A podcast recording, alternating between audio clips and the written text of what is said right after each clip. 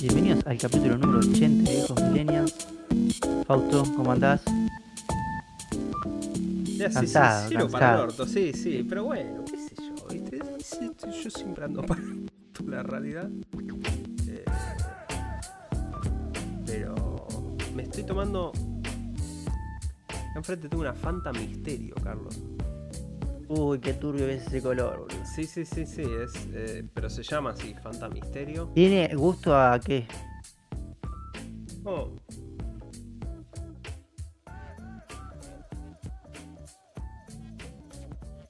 No es muy rico, te puedo decir eso. ¿Qué?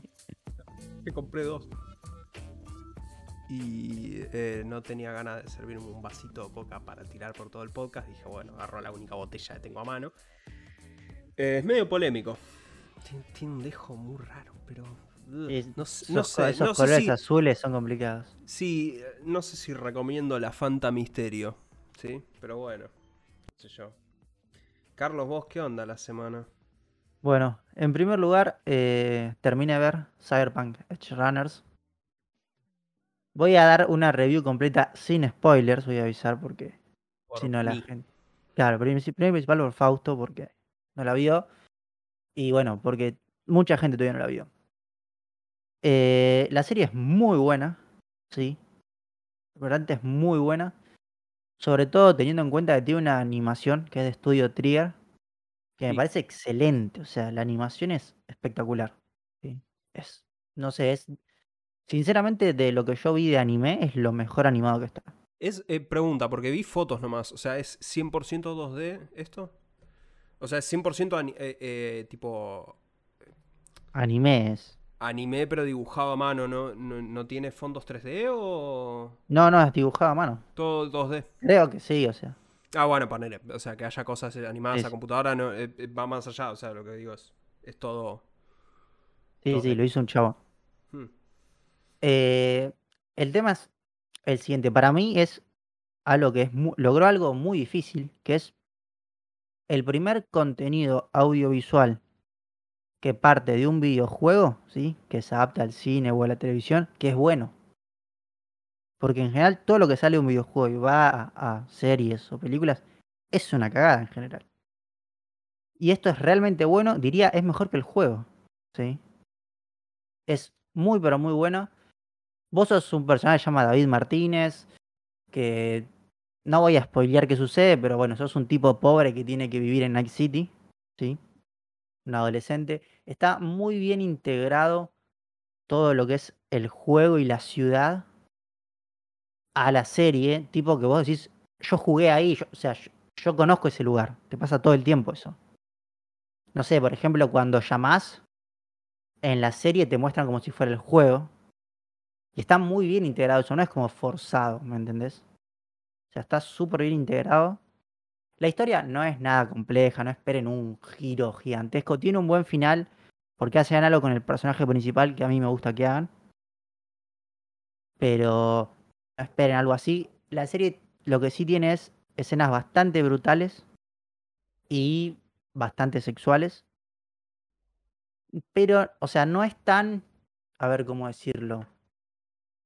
O sea, no están puestas ahí solo para que sean tiros y porno. O sea, tiene un sentido de- dentro de la historia. ¿Más sentido a esto que Game of Thrones? Sí, completamente. Ok.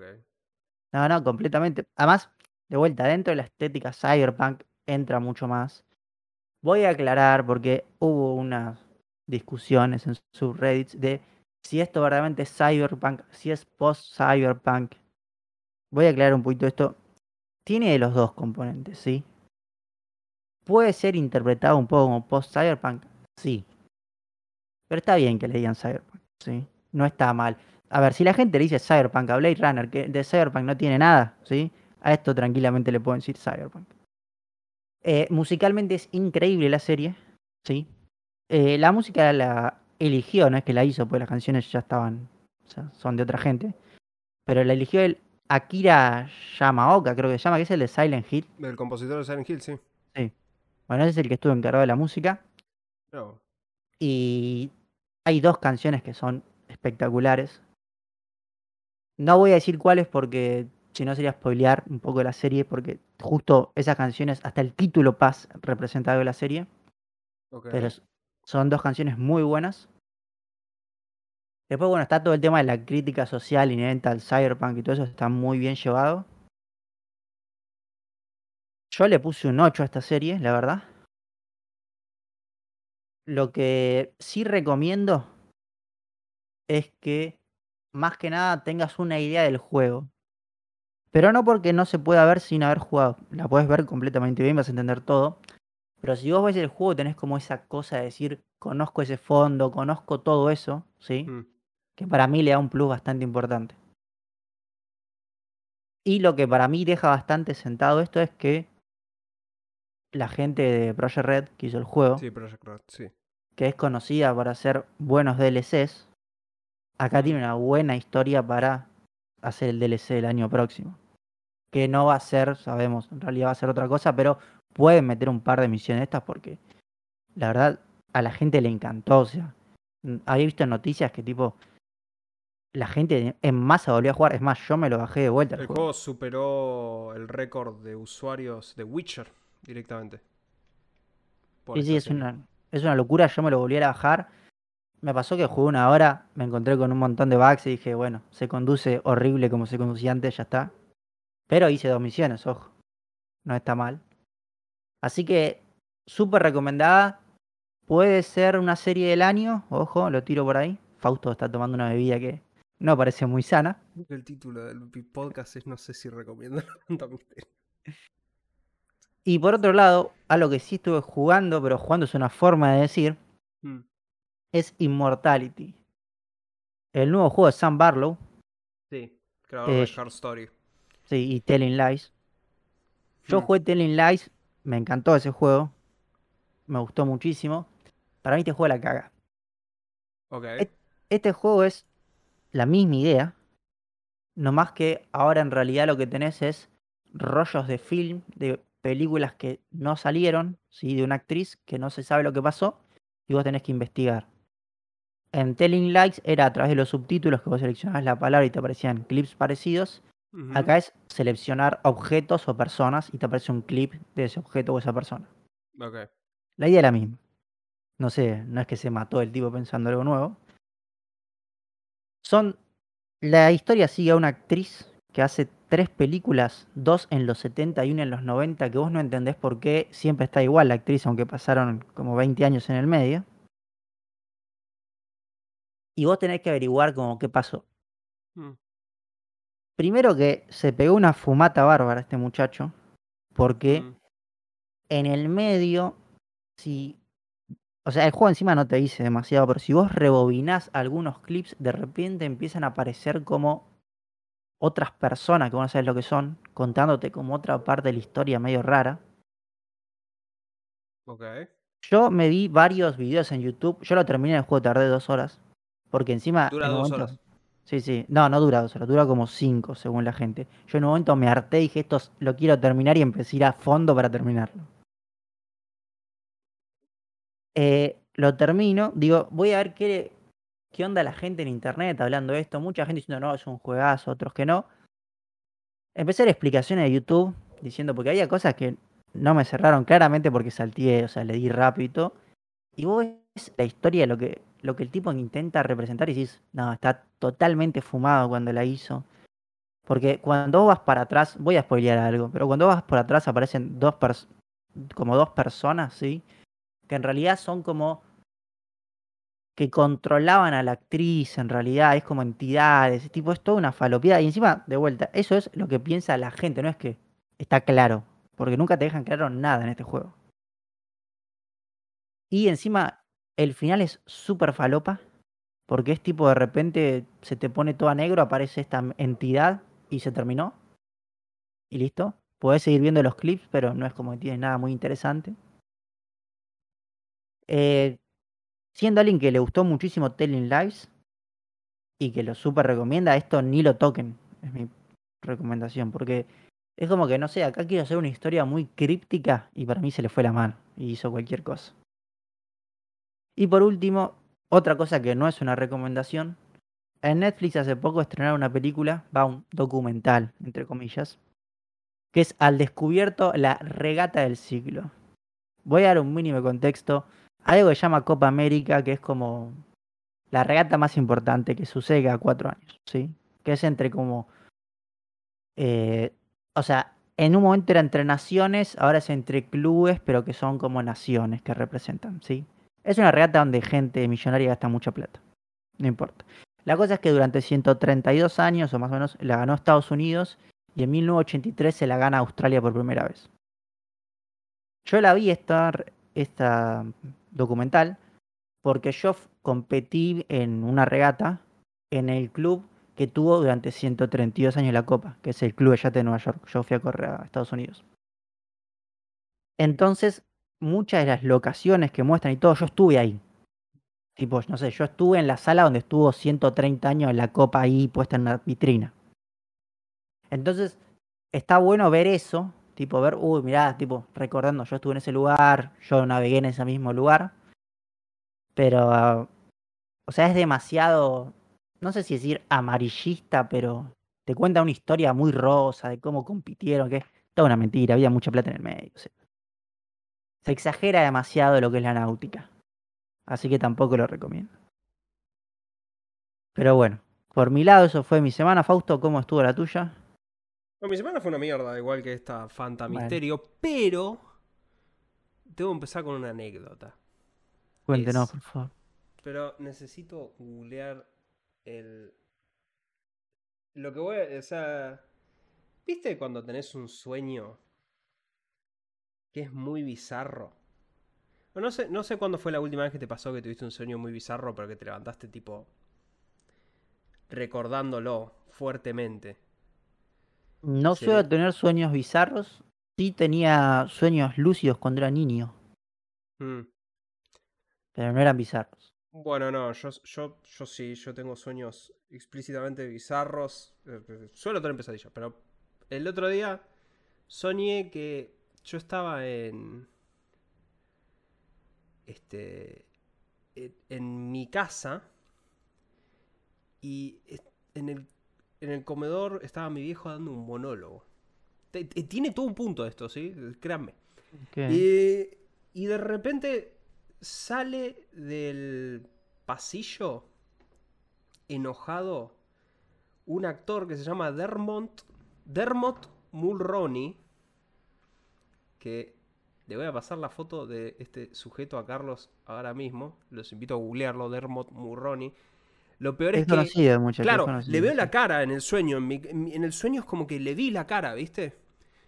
Y estuve literalmente una hora porque yo me levanté y le escribo a mi hermana para no olvidarme el sueño, pero entre el mensaje de que empecé a contar el sueño y hasta que seguí contando el sueño pasó una hora porque fue una hora en que estuve en Google buscando actor blanco clase B Hollywood y así hasta que lo encontré, una hora reloj estuve.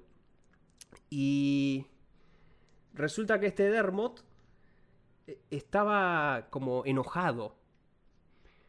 Como que bardeaba a mi vieja y yo de la nada tenía una hoz y le clavaba una hoz en el pecho. El Se chabón pone- se pone raro desaparecía y salía mi viejo y decía que nos vayamos a dar una vuelta. Entonces, cuando Por San Martín, vamos a aclarar, Sí, tipo. sí, por San Martín. Y cuando salíamos, y yo no sabía cómo explicarle que había matado a Hermond Burroni, eh, en la esquina de mi casa veo parado a Tupac, el rapero, uno de los raperos más conocidos de toda la historia, ¿sí? ¿Qué? Músico cuyas canciones no escuchaba hace bastante tiempo. Con lo cual no sé por qué carajo soñé ni con Tupac ni con el otro chabón. Pero lo peor es que Tupac tenía en sus manos, me acuerdo, patente, patente, una copia de PlayStation 3 de 50 Cent Blood on the Sun. Un videojuego. Me acuerdo la, la caja en sus manos. Inmediatamente Tupac es atropellado por una camioneta negra y yo sigo mi camino con mi padre hasta que estamos en un puente frenados y veo que abajo del puente está Tupac parado nuevamente con la copia de 50 Cent Blood on the Sun y se lo lleva puesto una camioneta. Señales, es- es- sentí que Tupac me quería decir algo. Y Que compres el juego. desde ese momento es como que empiezo a ver a Tupac por todos lados. Mi hermana fue al parque centenario, encontró un chabón con una remera de Tupac. Mi viejo en su trabajo se cruzó a una persona famosa que, oh casualidad, tenía puesto una remera de Tupac. Y le, y- y le sacó la conversación y dijo, sí, sí, me encanta Tupac. Y encima es muy difícil conseguir remeras de Tupac acá. Eh, entonces dije, bueno, ya demasiadas señales del universo, tengo que jugar 50 Cent Blood on the Sun. Nunca lo jugué, así que me bajé el emulador de PlayStation 3, me bajé 50 Cent Blood on the Sun y lo terminé. Es... eh, el tema es, yo streameé un poco a oyentes ocasionales de este podcast, Octavio y Ezequiel. Porque ni siquiera, si luego vos lo buscas en YouTube, lo que te vas a perder es que en realidad el juego tiene soundtrack de, de canciones de 50 Cent. Todo el tiempo, lupeando. Pero en YouTube, para subir el gameplay, le sacan la música. Entonces, te estás perdiendo, diría yo, un 50% del chiste del juego. Eh, a mis amigos no les gusta, pero porque no les gusta la música de 50 Cent. A mí no me desagrada la música de 50 Cent, entonces yo ya como que estaba bastante más tranqui. Pero es un shooter tipo Gears of War, Ok. en donde tiene una historia sumamente compleja, que es que 50 fue a tocar al Medio Oriente y el dueño del, del escenario no le quiere pagar, entonces le ofrece un cráneo que está incrustado con diamantes. De repente viene una mujer mercenaria, le roba el cráneo. 50 quiere recuperar su cráneo. Así sí. que vas con un miembro de la G-Unit que vos elijas, que podría jugar cooperativo, pero claramente en el emulador no puedo.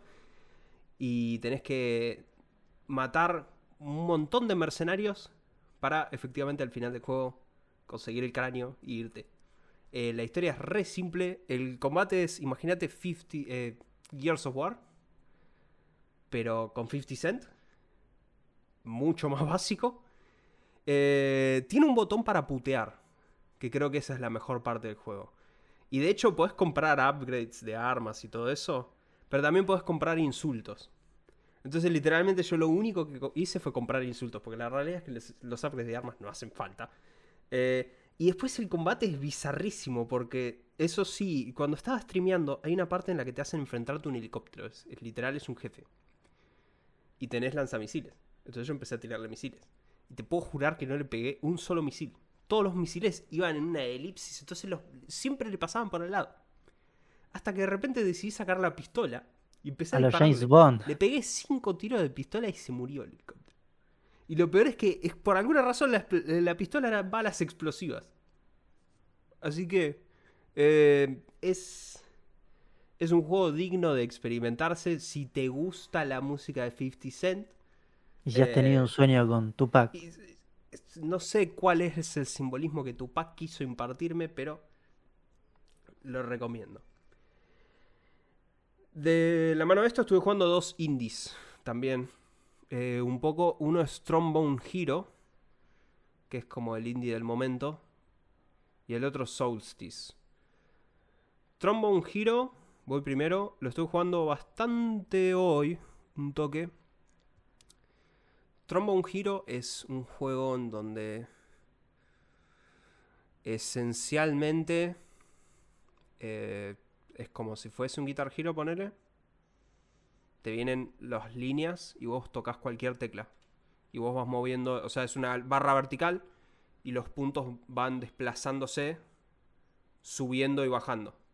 Luego vos tenés que tocar cualquier botón para accionar y, Sí, bajar y subir subir. y bajar y subir y bajar y subir y bajar. ¿sí? Eh, tenés que fijarte tu respiración, o sea, no podés mantener apretado el botón todo el tiempo porque se te quedas sin aire y si te quedas sin aire no podés tocar notas por un tiempo. Y tenés un montón de canciones clásicas eh, arruinadas con un trombón. Eh, no sé cuánto decir de este juego, porque está en Steam y está como muy barato. Lo único que puedo decir es que claramente no se trata solo de eso, sino que es bastante más interesante. Tiene un humor muy particular y tiene un montón de cosas no explicadas a simple vista como por mencionar algunas, si bien es un juego de tocar el trombón, tiene eh, posesiones demoníacas, le interesa mucho hablar de panchos y eh, tiene toda una sección para hablar de datos de monos. Eh, así que lo recomiendo. Diría que por ahora es de los indies sorprendentes del año. pero no, no, no, lo terminé. Entiendo que es muy corto, así que me debe faltar casi nada. Así que para la semana que viene probablemente diga algo más. Y lo otro es Solstice. Yo creo que la semana pasada mencioné que jugué un juego que se llamaba, que empieza con S encima, que lo compré en Steam, un juego de mierda. Eh, que se llama Steel Rising, no, fue hace dos semanas que lo mencioné. Y, es malísimo. Bueno, eh, Solstice empieza con S también. Es un juego de acción, pero a diferencia de Steel Rising, no es una poronga. Es un juego indie, es más chico. En Xbox está barato. Es un pseudo Devil May Cry. Iba a decir que tiene, estoy viendo acá unas imágenes, un estilo Nier Automata.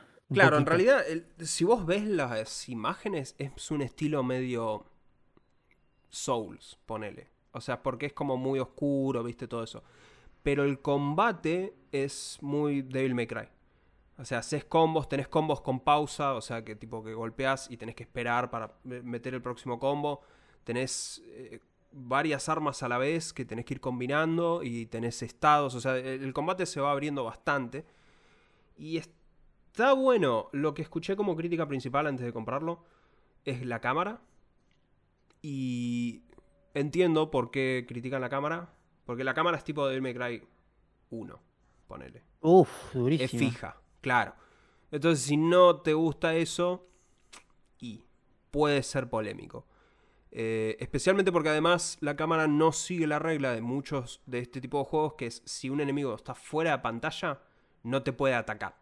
Es una regla implícita en la gran mayoría de este tipo de juegos que es no. Acá te atacan, pero te avisa. Tenés un simbolito en la pantalla que te este indica, te van a poner por acá, así que esquiva. Eh, te diría que por lo pronto está, está bastante bueno. Eh, Creo que lo voy a seguir jugando porque es inofensivo. Tiene una historia que yo estoy salteando directamente. Está muy bien. Porque la verdad que te soy sincero, empecé como medianamente a darle bolilla, pero eh, lo poco que capté, eh, vos jugás con una, una chica cuya hermana es un fantasma y eso es una quimera y algo le pasó a toda la... No sé, no importa, dejé de prestar atención. Realmente el combate es lo entretenido y por ahora le recomiendo, creo que está a 400 pesos. O sea que la verdad que... Ah, es barato. Sí, es barato. O sea, si querés un juego tipo Devil May Cry, de este... La verdad que lo recomiendo. Y algunos se preguntarán qué pasó con la retrospectiva de Call of Duty. No es que yo me tomé un break, sino que Call of Duty decidió tomarse un break con Black Ops 4 que no tuvo campaña. Lo que sí fue interesante es que este año se filtró la campaña de Black Ops 4. O sea, Black Ops 4 iba a tener campaña ah, y la cancelaron públicamente. La realidad de por qué la cancelaron es probablemente porque Black Ops 4 fue el primero que tuvo un Battle Royale. Que fue Blackout. Ni me acuerdo, sí. Sí, por eso, porque nadie le, nadie le dio pelota porque el error que cometieron es que Blackout era pago. Vos tenías que comprar Black Ops para jugar Blackout. ¿Cómo era PUBG? Es, claro, más caro, porque PUBG era más barato. Eh, y teniendo en cuenta que vos tenías alternativas o más baratas o gratuitas, fracasó directamente. Eh, entiendo igual que hay gente que prefiere Blackout a Warzone. No jugué ninguna, no, tengo ni idea. muy poco. Eh, pero se filtraron detalles de la campaña este año. Dije me lo iba a guardar para mencionarlo cuando hablase de Black Ops 4, cuando me tocara hablar de Black Ops 4, pero esencialmente lo que decían es que la campaña estaba pensada para que la juegues cooperativo y que elijas entre dos bandas y ibas a tener objetivos en las misiones de la campaña y vos competías por completar los objetivos. Y era las Naciones Unidas contra los malos. y que la idea era ir sacando misiones de campaña DLC. Como para ir continuando la historia. Eh, cero sustancia. Así que, de hecho es más, o sea, estaba pensado más como algo que no tuviese tanta historia y fuese más pensado en gameplay y dar otro pilar más. O sea que, a fines prácticos, si tuviese que rankear Black Ops 4, por default es el peor de todos, porque no tiene campaña, no trata de decir absolutamente nada, más allá de, tomar multiplayer, acá tenés. Eh, así que, semana que viene es Modern Warfare. Y bueno, con esto pasamos al gaming. Y tenemos muy pocas noticias esta semana. La primera es, Corea tiene una entidad que califica juegos en términos de la edad y eso. El PEGI. El PEGI gallego y el ESRB yankee. Corea tiene el suyo. Corea calificó algo llamado Silent Hill de Short Message. Eh, y dentro de la descripción lo único que se sabe es que dice que es un juego de consola. Con lo cual... Tengo una duda ahí, que es... Sí. Cuando califican, o sea, ¿en qué versión de, de beta está para que los tipos lo tomen para calificar? No sé Corea. Sé que el ESRB, por ejemplo, el ESRB califica los juegos bastante antes de que salgan. Y el procedimiento a través del cual lo califican, porque en su momento me dio curiosidad y lo googleé, es que las empresas les tienen que mandar a ellos todo el contenido que ellos consideran que el ESRB le puede llegar a interesar para Ah, decidir una calificación del juego. O le mandan el juego o le mandan un compilado de videos. Y las empresas ya saben que Sí, sí. a no se pueden hacer los pelotudos porque si el juego no tiene calificación no se puede vender directamente. Entonces le mandan literalmente todo. O sea, por eso es que vos ya tenés juegos como God of War calificados y todos eso por, por los califican meses antes. Sospecho que si ellos calificaron esto es porque esto ya está por salir.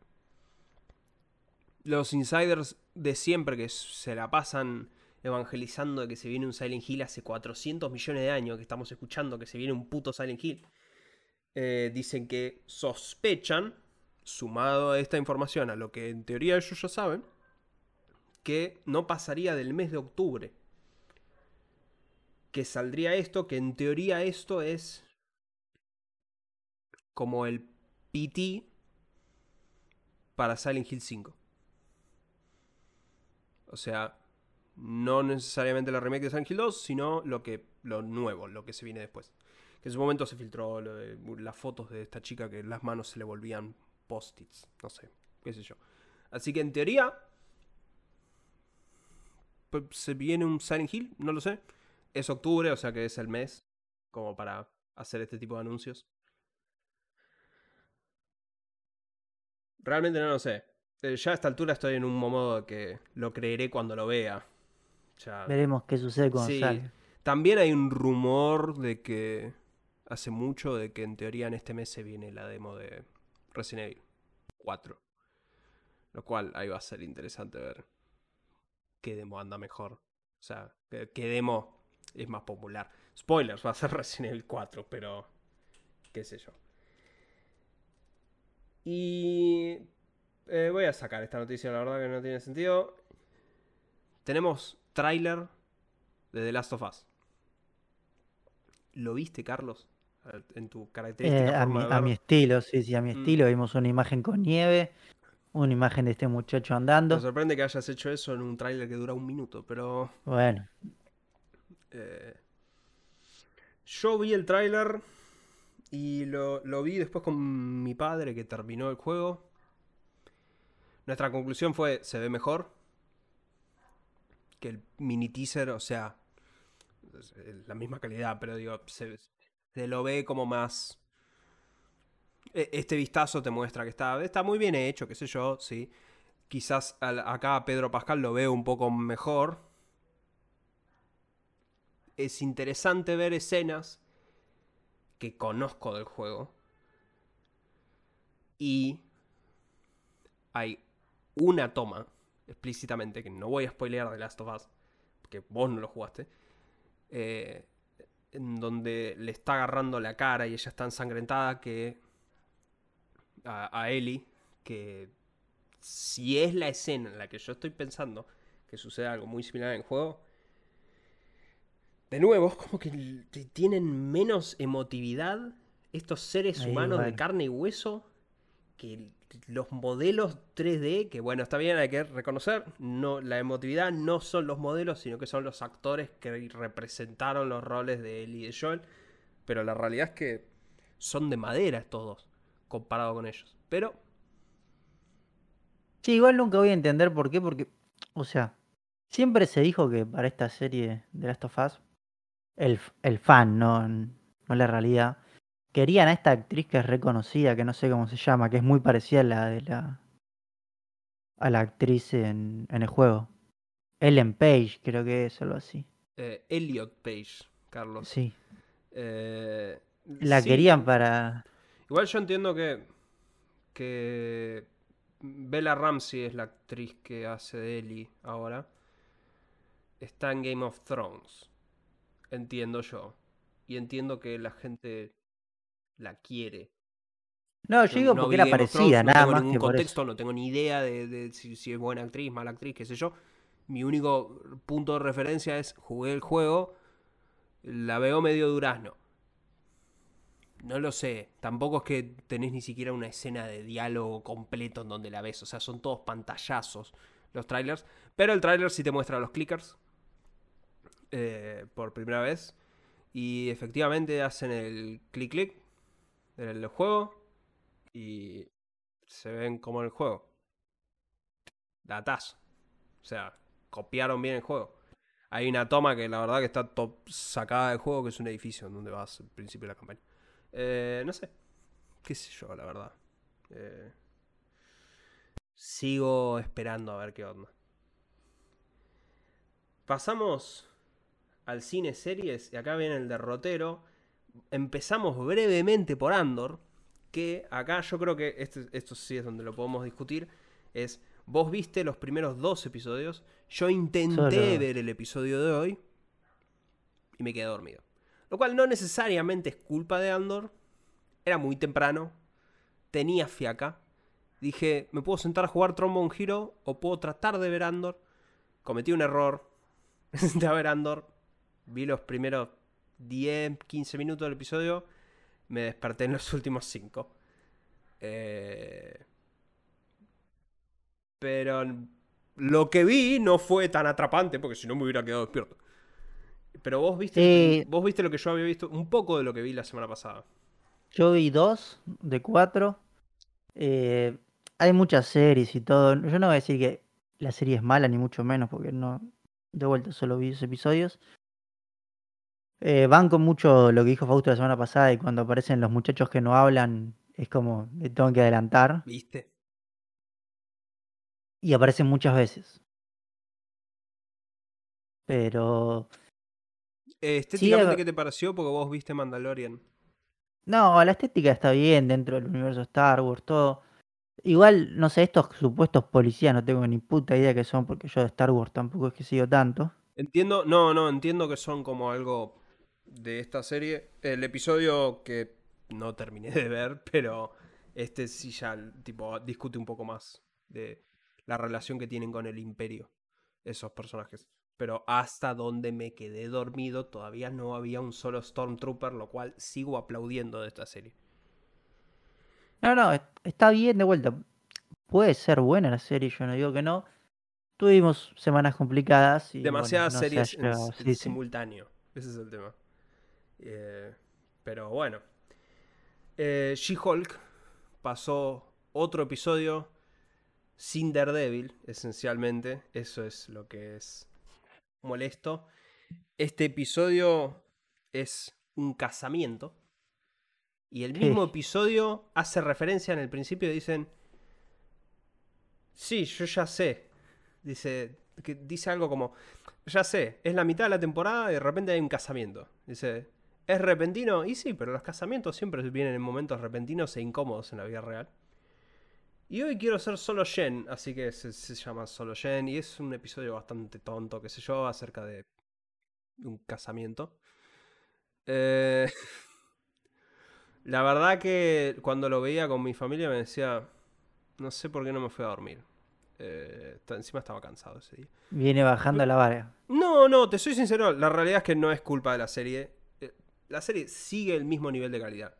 O sea, está bien, no está mal. el problema es las expectativas. Y creo que ese es el puto problema que tiene Marvel últimamente, que es siempre es acerca de qué va a pasar que te va a dejar picando para la próxima serie. Tipo, yo realmente quiero ver Daredevil. Es lo que más me interesa de toda esta serie. Quiero ver a Daredevil ahí. Entonces, me, como medio me chupa un huevo todo lo que pase con She-Hulk. Porque quiero ver a Daredevil. Entonces, hasta que no pase Daredevil, la verdad que voy a estar decepcionado. El episodio de mañana puede ser una obra maestra de la televisión. Pero yo quiero ver a Daredevil. Y si el episodio de mañana no está Daredevil, tenemos un problema. Entonces, eh, nuevamente, o sea, yo creo que la serie no está mal. Creo que el problema soy yo. Pero no hablo de mí, sino que extrapolando, porque en Twitter pasa mucho de lo mismo, además de los comentarios machistas y toneladas y toneladas de eso que he escuchado en, en foros muy públicos, Carlos, que la verdad que me ha pasado. estamos hablando del rey más oscuro. De... No, no, no. estoy diciendo en, un foro público que me hizo decirle a la persona que lo dijo. Yo creo que me guardaría ese tipo de opiniones si fuera vos. Así que. Eh, no, sinceramente, la serie está bien, está muy bien. por ahora, probablemente quede arriba Moon Knight para mí. Pero, eh, qué sé yo. Faltan creo que tres episodios. Así que veremos. Sería espectacular que nunca aparezca Daredevil. y que te la hayas engañado toda la... Decir que los trailers ya prometieron. El rumor es que Daredevil aparece en el octavo episodio. O sea que en teoría tengo una semana más sin Daredevil. Eh, Carlos. Sí. ¿Viendo todavía eh, Game of Thrones? La vi, sí, sí. Eh, yo qué sé, siguen sobre lo mismo. A ver, yo entiendo que a la gente que le gustó Game of Thrones, le gusta este tipo de series, de dramas complejos entre familias en una supuesta edad media que obviamente nunca existía y todo eso. A mí la veo más hoy por hoy más por una obligación de si realmente pasa algo que yo diga, oh, esto es importante, lo vaya a nombrar, pero es como que nunca termina pasando nada demasiado relevante. sí. Sí, es todo sobre lo mismo y qué tal se va a casar con tal y qué tal cree tal cosa, ¿viste? Y, bueno, yo qué sé. Tampoco es muy interesante. En un momento dicen que se va a casar con el hermano, no sé, bueno. Cosas que, a ver, de vuelta, si te gusta Game of Thrones, te va a gustar todo esto. A mí, la verdad, no me parece para nada trascendente. Un poco mejor, sí está El Señor de los Anillos. Sí. Mm. Eh, el tema de la serie esta es que, de vuelta, para mí hicieron una temporada solo para setear la serie. O sea, de vuelta, esto no está confirmado una segunda temporada que yo sepa. ¿Cuánto le falta para terminar? Y creo que le quedan como tres o cuatro capítulos. Mm. Pero te están hablando de una guerra que va a empezar y te van explicando y no sé, y ahora te explican un poco más qué es lo que le pasa a los elfos y todo eso. Pero en sí, o sea, si yo tengo que, no, sé, por ejemplo, resumirte una de las líneas de historia, es una elfa que estaba peleando contra esta supuesta maldad, que la hicieron volver a su tierra, le dijeron, no, ahora no vas a pelear más. ¿Es la elfa del primer capítulo? Es. Que le dijeron eso textualmente. O sea, ese planteo lo capté en los primeros 10 minutos de la serie. Eh, a la tipa la hacen como volver en un barco, medio que ella abandona el barco, la rescata otro barco, va a una isla, que era como de unos amigos de los elfos que después no lo fueron más, que son humanos. La tipa pasó tres episodios convenciéndolos para que le preste su ejército como para volver a la Tierra Media, y recién ahora vuelven a la Tierra Media. Y eso pasó, creo que no sé, en cinco o seis episodios. ¿Cuánto? Creo cinco episodios. O sea, de vuelta, hay como mucho setup que, no sé, si sigue así, la cuarta temporada van a empezar a cagarse a ¿Se sigue viendo bien por lo menos? O sea, No, se ve muy bien. sigue sí, Eso entrando es por los ojos al impresionante. menos. Sí, sí, es impresionante. Como siempre recomiendo que lo pongan, a- o sea, que tengan como mínimo una tele que reproduzca HDR10 para ver esto porque se ve espectacular. mm, Y por último, Rick and Morty viene cada vez mejor. Yo, yo, la verdad empecé esta temporada sin ninguna expectativa, lo dije, venía mal, hay que ver. Efectivamente. Viene cada vez mejor estos últimos capítulos. Cada vez son mejores, la verdad. Vuelven mucho, como ya dije la semana pasada, a tener capítulos con ideas propias, no ideas del, del lore, ¿sí? Sino que son ideas propias. Se siente muy bien, un humor que es el que a mí me gusta. Recomiendo que tomen esta temporada. A la gente que se había desencantado con la temporada anterior, recomiendo que agarren esta. Mm, Pero bueno, eso fueron más o menos todas las series, Fausto, que he estado viendo. Eh, y bueno, tenemos dos noticias de Marvel. Voy por la más chica primero. Igual tengo que invertir un poco el orden, pero es. Esto es un rumor. Bueno, ok, empiezo por la parte que no es un rumor y después es la parte que es un rumor. Es dos partes. Uno es, el año que viene en teoría sale Blade. ¿Sí? Entonces, ¿sabes qué? Para, no, no sé si es el año que viene Blade, pero... Se viene Blade, esencialmente, ¿sí? Eh, Ahora el tema es, la película de Blade ya tenía director asignado y todo. Eh, la realidad es que se bajó el director. Usualmente esto es causa para preocupaciones, ¿sí? Ok. Pero eh, no creo que en este caso sea para preocuparse porque este básicamente salieron a hablar y decir que esto es pura y exclusivamente no lograron cuadrar el calendario y el chabón se va a quedar trabajando como productor. O sea que sí, o sea, si, si el tipo se queda laburando, sencillamente se baja como director, es bueno, no- no me da la agenda, qué sé yo. El problema es que aparentemente, según el rumor, el guion de Blade actualmente son 90 páginas. Tiene solamente dos escenas de acción que se describen como bastante flojas. Y que el actor protagonista de Blade, que es Marshall Ali, que recordemos es un buen actor, está bastante decepcionado por cómo viene la producción. Y que dice que Kevin Feige, el productor de todo Marvel básicamente, está como eh, atendiendo demasiadas ollas. O sea, como que No, le da la puede- importancia. sí, Cl- sí. No puede, claro, pero como decir, como está atendiendo tantas cosas a la vez, no puede atender tan minuciosamente cada cosa. Entonces eso como que por ahí está generando problemas. Lo cual hay que ver si es así. Eh, suena bastante lógico, porque ahora que hacen series de TV, el chabón este debe estar laburando todos los días en un proyecto distinto.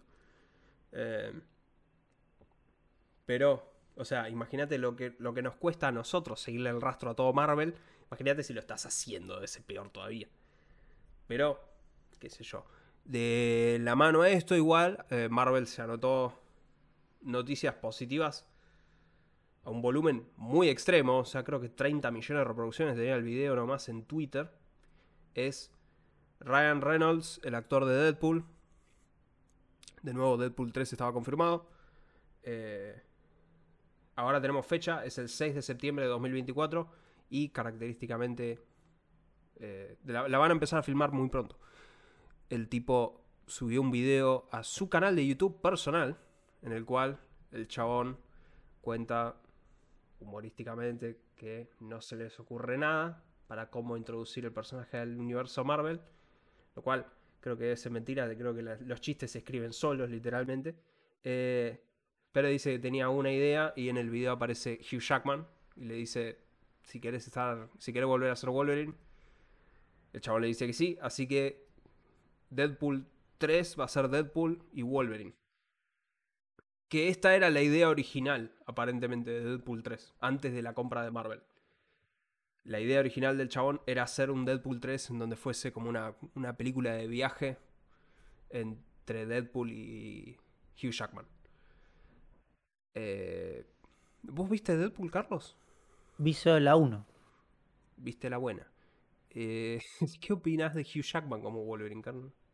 No, bueno, ese es el Wolverine que nos. que creo que todos conocemos, ¿sí? Eh, ¿Vos viste Logan? Sí, es la del japonés. No, Logan, la última. La que es como un western. Yo la que- última que vi que es la de japonés. violencia de verdad. ¿No viste No sé. No me acuerdo, no sé. No, no, Yo- no. Logan es la que está la nena. Que tiene las dos garras. X23. Puede ser, puede ser que Y la haya que, visto. y que tiene violencia de verdad esta. O sea, tipo, acá. Acá no es que no sangra la gente. Acá sí. Acá fetea Voy a, gente. voy, a, voy hacer una pregunta. ¿Puede ser que en un momento están como en un hotel con la nena? De noche, se esconden. Sí. Creo que, me sí. acuerdo. Está, sí. está Charles Javier en esa película.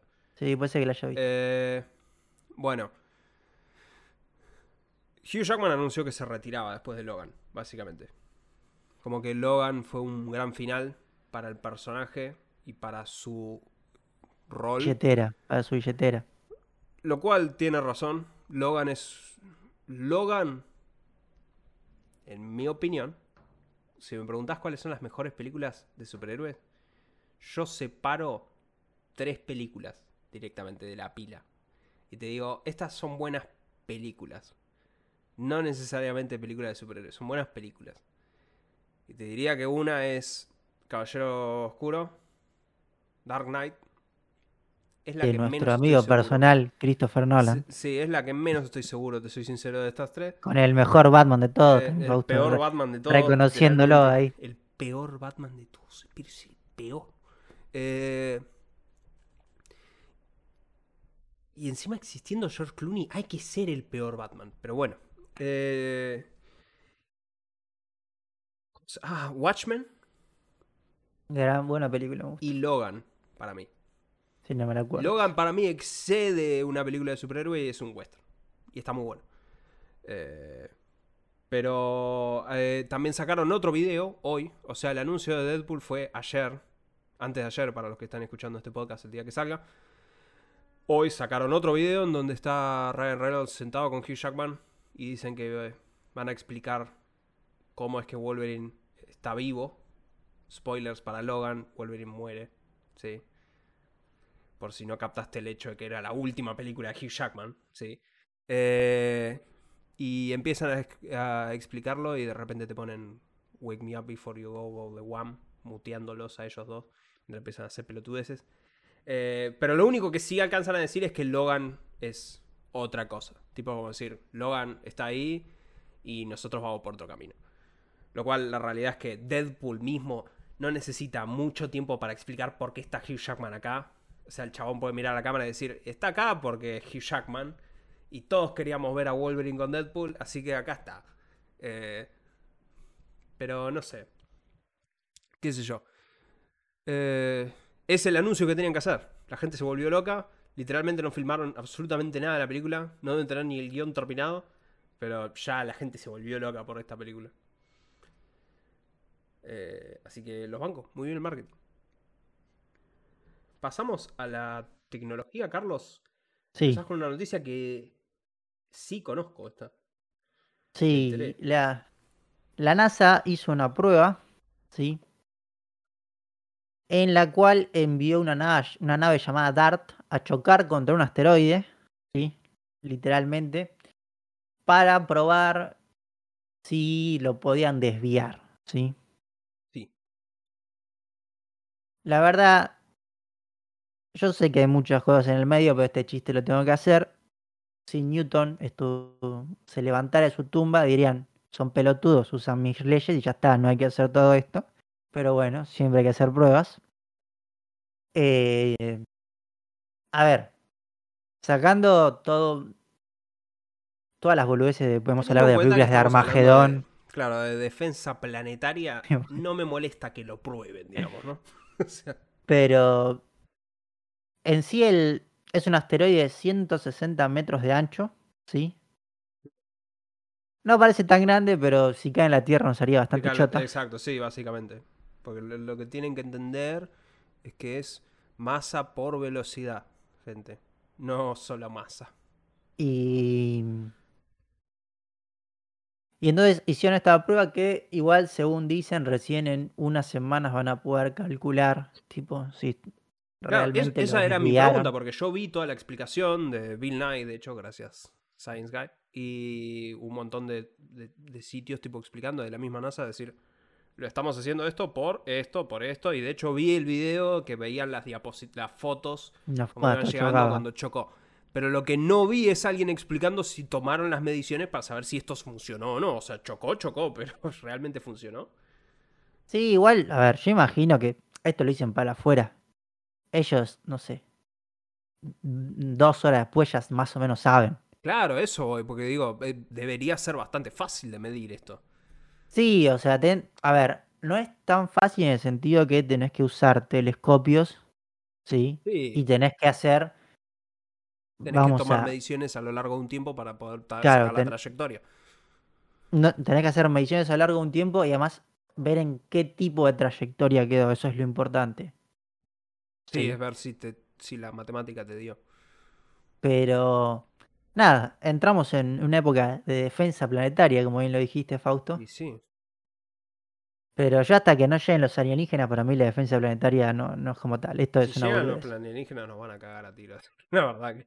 Yo voy a decir, mi padre dijo que él una de las cosas que hubiera querido en su vida, que bueno, que todavía vive, todavía le puede pasar, es descubrir que haya, o sea, no él, sino que la humanidad descubra que haya vida en otro planeta. Que él estaría contento si ese descubrimiento se da en, en su existencia. O sea, Sí, sí. claro. O sea, obviamente se refiere a vida tipo bacterias, no tipo seres humanos, sí. Ese tipo de vida. Yo estaría contento en mi generación si nos invaden extraterrestres. O sea, yo sé que pido un poco mucho, pero me, me encantaría tipo que nos, o sea, algo su, o sea, no superior en el sentido de espiritualmente, no, superior de inteligencia que venga y diga, bueno, ahora son todos esclavos. A mí no me pasa nada, yo me la banco, pero me encantaría eso.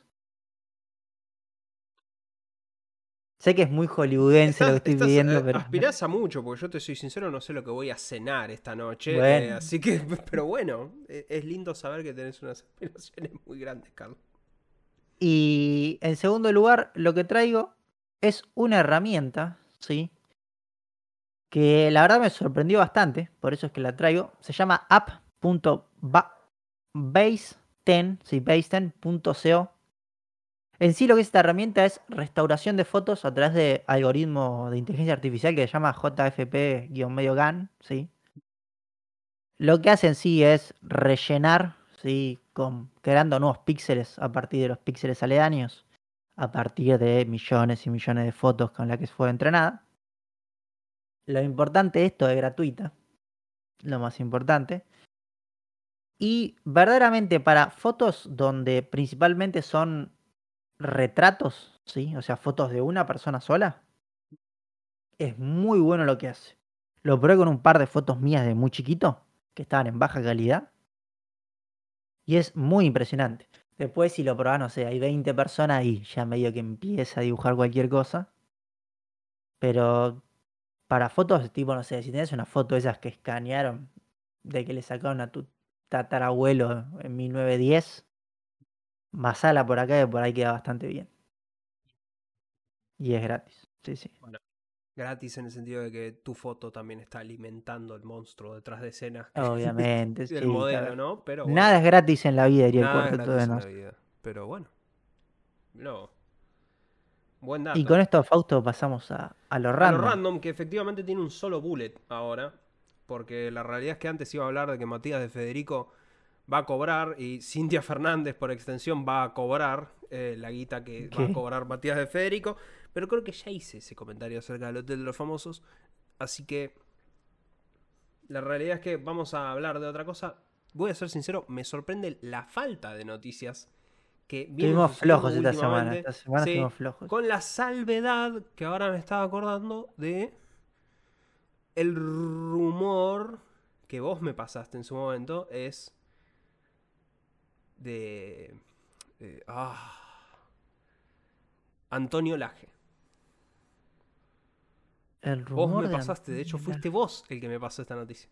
No me acuerdo, Eh, Fausto. bueno, me- es Antonio Lajes, eh, aparte de ser un periodista que debería estar canceladísimo, y de hecho, perdón, estuvo al borde de cancelarse, Eh, de hecho, se tuvo que retirar un tipo de la televisión y de hecho logró que echen a, a eh, Liliana Parodi, la conductora de programación de América de toda la vida directamente, eh, con todo el escándalo que se armó por él, sigue trabajando en Buenos Días América y eh, Laje lo que tiene es que es piloto privado.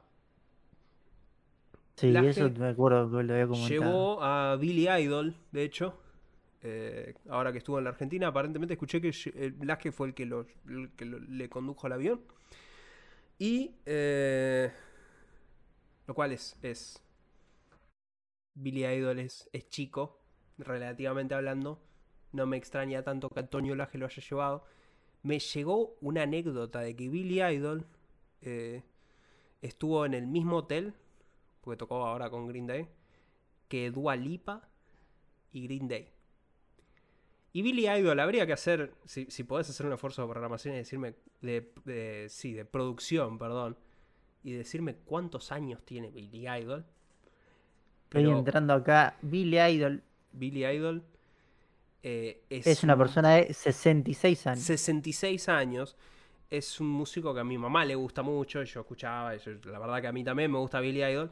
Pero Billy Idol eh, inocentemente pensaba que toda la gente que estaba gritando en el hotel era por él. Cuando realmente Billy Idol compartía el mismo hotel que Dua Lipa y Green Day. Con lo cual nadie ni debe haber sabido que Billy Idol estaba en ese hotel. Eh, así que no me extraña que Antonio Laje lo haya paseado. Pero Antonio Laje también estuvo paseando a Susana. Ah, me acuerdo que te había dicho eso. Y Susana filmó un video mostrando que, ay, miren quién me estaba manejando en el avión. Y Antonio Laje ahí se sacó el barbijo todo, qué sé yo. Escu- Hubo rumores que probablemente sean totalmente infundados de un vínculo entre Antonio Laje y Susana Jiménez. Soy sincero, espero que sean infundados, porque Susana podés tirar más para arriba que ese chabón, pero qué sé yo. La verdadera noticia es el reestreno de Avatar, Carlos, que vino medio polémico y yo tengo que mencionar que fui a ver Avatar nuevamente en 3D. Tiene anteojitos, Fausto. Me dieron anteojitos y sabes que acá viene una anécdota de que tengo anteojos que no veo una película en 3D porque ¿para qué? Este, es la única película que vale la pena verla en 3D es Avatar y puta casualidad James Cameron la volvió a estrenar, así que bueno, la fui a ver. Eh, googleé antes de ir al cine cómo ver películas en 3D si ya usas anteojos. Ah, claro. Lo Hice la arriba. de googlearlo. Eh, y sí, la respuesta es, te pones los lentes arriba de los lentes, lo cual quedas como flor de idiota, pero funciona. A menos que te pongas lente de contacto, que yo creo que jamás podría hacer en mi vida, porque la idea de acercarme un dedo a un ojo me da una impresión. Yo tenía un amigo que tenía lente de contacto bastante impresionantes. Yo sí, yo conozco gente que tenía lentes y la verdad que siempre me dio muchísima impresión. Hay que, hay que eh, hace falta otro tipo de persona más atrevida que yo para usar lente de contacto. Lo digo así. Eh, mi opinión no cambió de Avatar, debo ser sincero. Eh, vi mi reloj durante múltiples situaciones en la película y te soy sincero, hasta cabeceé viendo la película. La historia es malísima. Bueno, sí, ya lo sabemos.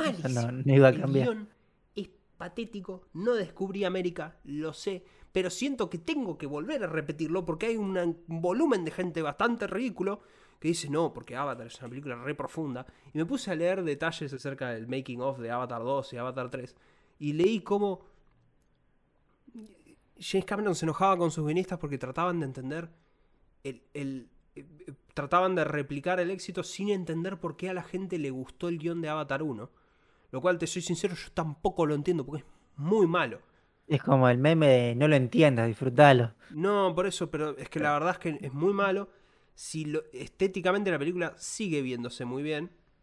Algunos efectos por ahí no sobrevivieron tan bien el paso del tiempo. Igual, en líneas generales, debe ser de las películas más impresionantes que hay. Lejos. Eh, así, full CG. El 3D que yo recordaba tan wow. No están, sí, no, no están. No, sí, tiene un par de escenas muy wow. ¿Vos la viste en 3D? Sí, la he visto. en Bueno, la escena del principio, cuando el protagonista se levanta y está. eh, Ves las gotas de sudor que te vienen todo así. Tipo, esa escena yo la recordaba como una escena muy wow. Efectivamente, sigue siendo una escena muy wow. Pero después, el volumen de la película, tipo. El, el cuerpo. Es como. No fuma tanto el hecho de que esté en 3D. Eh, es una linda cápsula de tiempo esa película. Está Michelle Rodríguez ahí. eh, haciendo de el rol que presumo debe tener en todas las películas Rápido y Furioso, que yo no sé porque solamente vi una de esas, así que...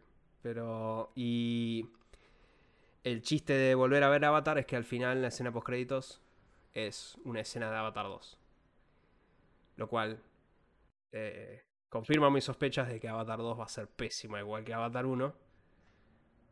Se va a ver muy bien, sí, se ve muy bien. Es una escena que dura 3 minutos, 3, 4, no sé, 5 minutos, qué sé yo. De un bicho azul hablando con una ballena. Habla con lenguaje de señas con una ballena.